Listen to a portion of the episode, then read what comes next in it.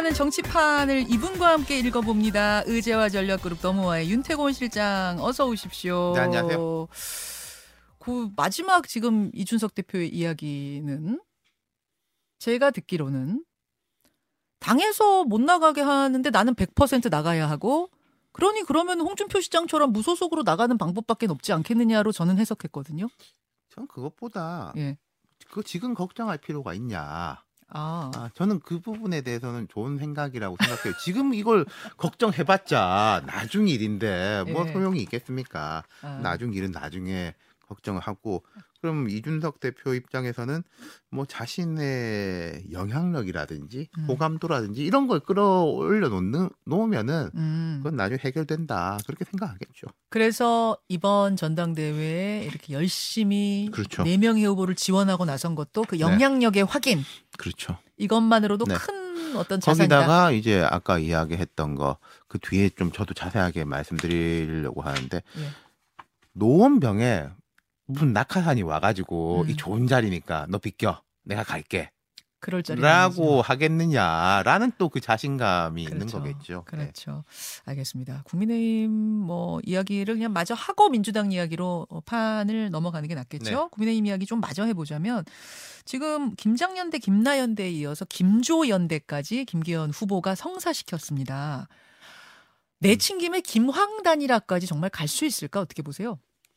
뭐 그렇게 하려고 하겠죠. 하려고 하는데 약간 이중적인 게 있을 겁니다. 오늘 뭐 중앙일본가에서 이제 기사가 났던데 그 컷오프 됐던 분들 있잖아요. 네. 유튜브를 중심으로 활동하는 분들이 이제 김기현 후보하고 주주 측에다가 이렇게 막 이제 각을 세우고 있다. 음, 음.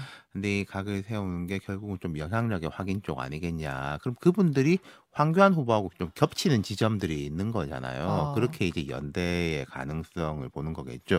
근데 이건 양면적으로 봐야 될 겁니다.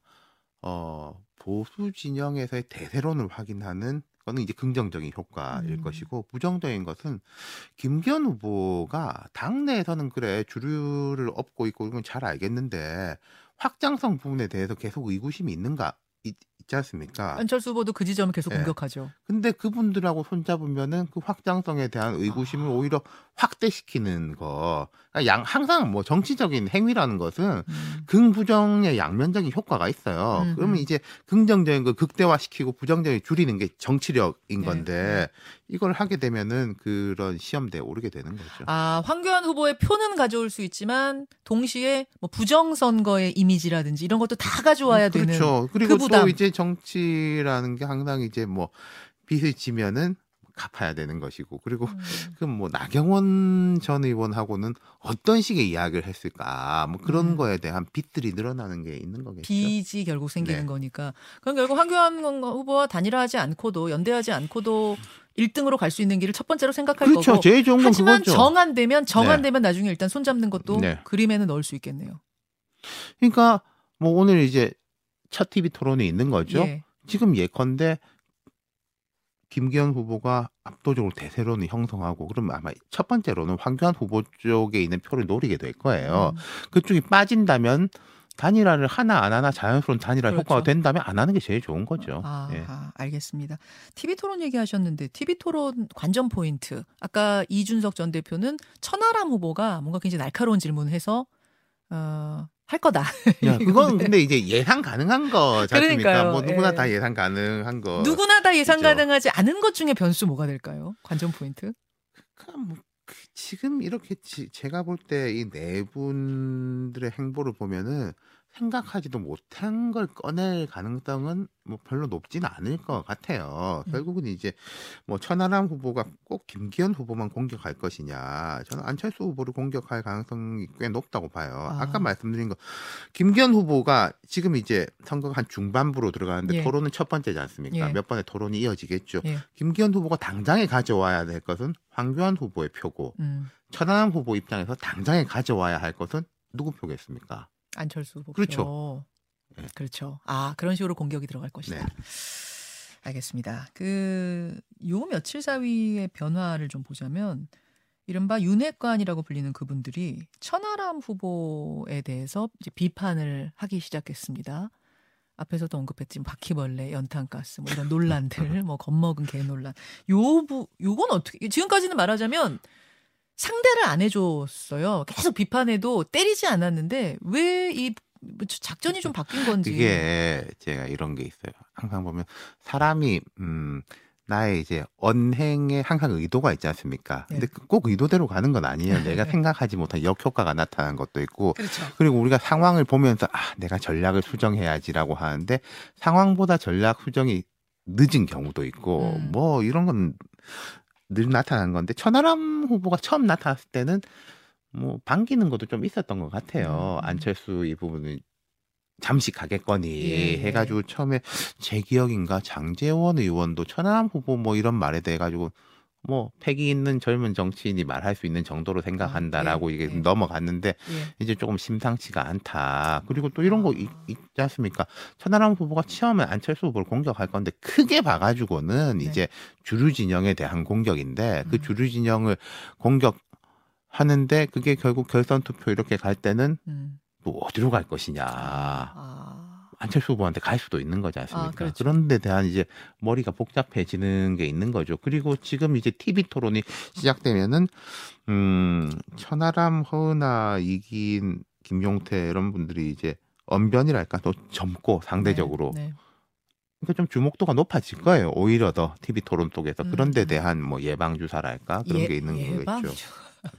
아 예방 주사 측인 청, 측면 지금 이제 천하용인이라고 불리는 네 분이 뭐 돌풍이라고 까지 보세요. 뭐 미풍이라고 뭐 전원 생존하긴 했습니다. 그러니까 이런 건 있었던 것 같아요. 음.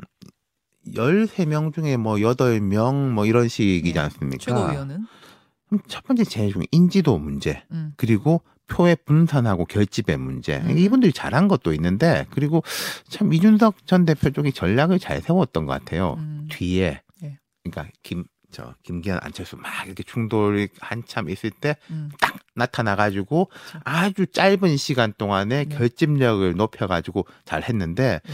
이른바 친윤이라고 불리는 분들은 좀 퍼져 있는 것들이 아하. 있는 거고 그리고 이런 느낌도 들어요. 뭐 당 대표는 그렇다 치더라도 그럼 최고위원회 앞서 말씀드렸던 지금 이야기 나왔던 뭐 김정재, 음. 뭐 배현진, 음. 뭐 박수영 네.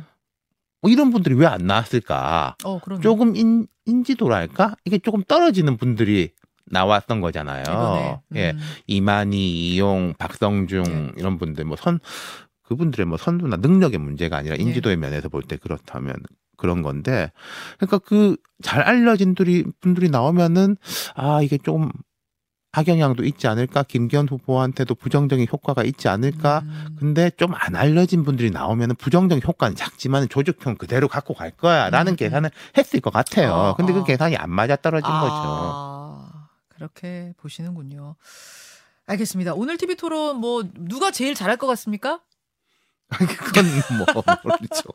보겠습니다. 이런 건 이거 자 궁금한 건 김기현 후보가 궁금해요. 김기현 후보가 이제 다- 최다선 의원이고 이 중에서 울산시장 출신인데 이른바 중앙 무대에서 전국 단위 선거에 대한 경험이 작기 때문에 음, 어떤 음. 식의 이야기를 할 건가. 지금 또 이제 음, 1등 현재 1등이죠. 여러 여론조사를 보면. 네네. 근데 또 부정적인 팩터들도 좀 뭐 해명이랄까 이런 걸 해야 될 것들이 쌓여 있지 않습니까? 뭐뭐 탄핵 탄핵 뭐 이런 것들 거. 거기에 대해서 어떻게 할 거냐. 아, 다른 분들은 조금 예측 가능해 보이고요. 아, 보통 이제 이런 경선하면은 1등에 대한 공격이 제일 세잖아요. 네. 1등이 질문 제일 많이 받고 이걸 어떻게 김기현 후보가 받아쳐내는가 네. 이 부분을 주목하신다는 말씀. 그렇죠. 여기서 잘하면 김기현 후보가 더 1등을 단단히 할 아, 수도 있는 그럼요. 거고 네. 여기서 뭔가가 뭔가 좀 실수가 나면 또 빠질 수도 있는 네. 거고 알겠습니다.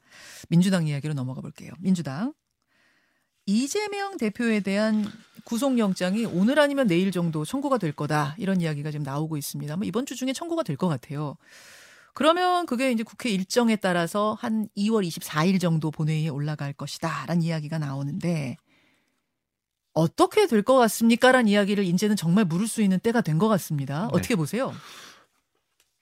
만약에 이게 구속 아 참 체포 동의안이 통과가 되려면은 뭐 기사를 보니까 민주당에서 한 30여 표가 넘어와야 된다라는데 뭐 정확히 한 28표 보더라고요. 예. 저는 뭐 그까지는 될까 싶어요. 음. 네, 그렇게까지는 어려울 거다. 음. 근데 이런 것도 있죠. 지금 이제 민주당에서 민주당 주류 진영에서 뭐 당론 투표 이야기를 하던데 굳이 그럴 필요가 있을까 뭐 싶기도 하고 그게 제가 그 질문 결국은, 드리려고 예. 했어요. 안 그래도 어제 오늘 사이에 이거 당론으로까지 가야 되는 거 아니냐는 이야기가 나오나 봐요 민주당 안에서. 그래서 표단속해서 가야 된다라는 의견. 아, 그렇게까지 필요 없다고 보세요? 이게 표 단속은 할 수 있겠죠. 근데 예. 이제 당론이라는 것은 예. 이중적 족쇄죠. 아하. 의원들에 대한 족쇄고 예.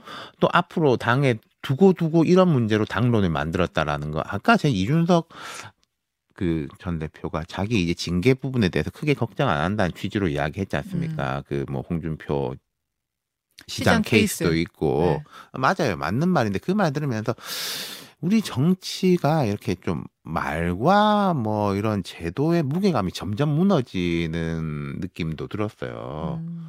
뭐 징계 걱정 안 한다. 그리고 이 음. 당론이란 건 되게 무거워야 되고 그각 당들이 당론에 대한 걸 이렇게 보면은 네. 원래는 가급적 안 한다라고 돼 있는 거예요. 그리고 민주당에서 원래 강제적 당론을 없앤다라는 이야기까지도 아. 나왔었어요. 아, 국회의원 개개인의 의견을 존중한다는 그렇죠. 차원에서 다양성 차원에서. 예.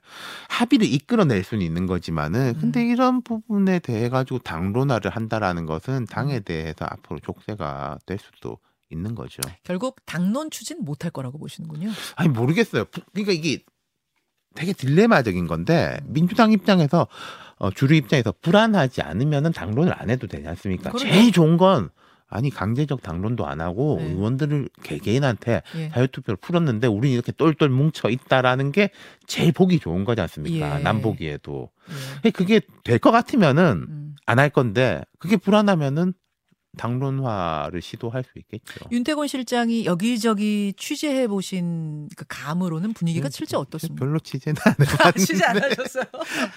아니 그러니까 뭐 그런 거예요. 제가 이제 뭐 조홍천 의원이나 이런 분들 한거 당론화에 대해서 결연히 반대한다라고 그렇게 말씀 이야기하는데 했어요. 제가 만약에 조홍천 의원이면요. 저한테 자유 우리가 지금 자유 투표다라고 하면은 조금 부담이 덜한 상황에서 반대표를 던질 수 있을 거예요. 음. 나의 자율적 결정으로 네, 네. 이게 이준석 대, 아, 참, 이재명 대표의 의혹도 있지만은 음. 검찰이 너무하기 때문에 음흠. 불구속 뭐, 어, 수사의 원칙 등에 의해 가지고 나는 반대다. 네. 라고 하면 이제 그 명분도 그럴 듯한데 네.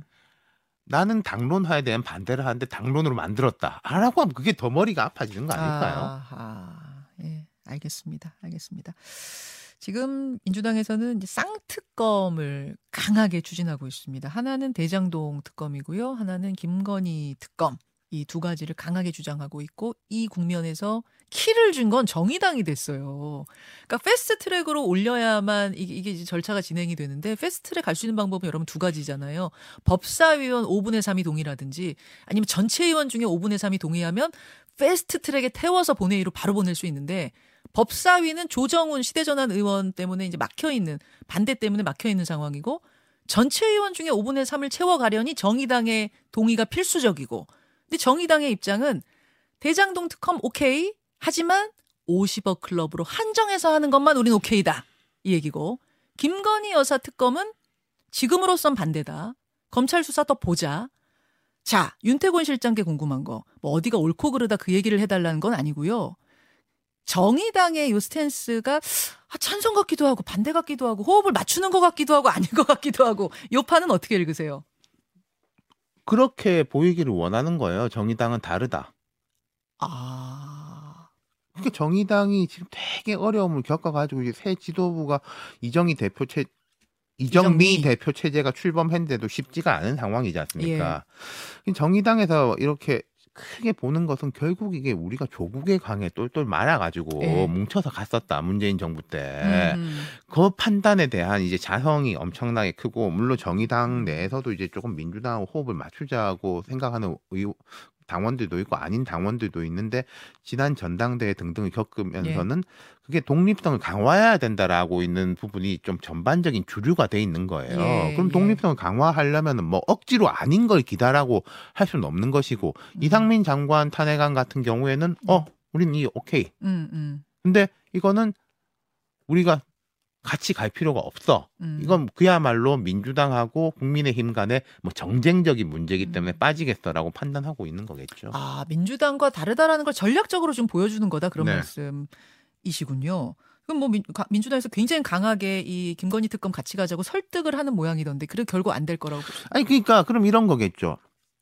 여론이 확 올라오거나 예. 실리적으로 민주당이 정의당한테 무엇을 줄 수 있느냐 아. 이거나 둘 중에 하나 아니겠습니까? 아하.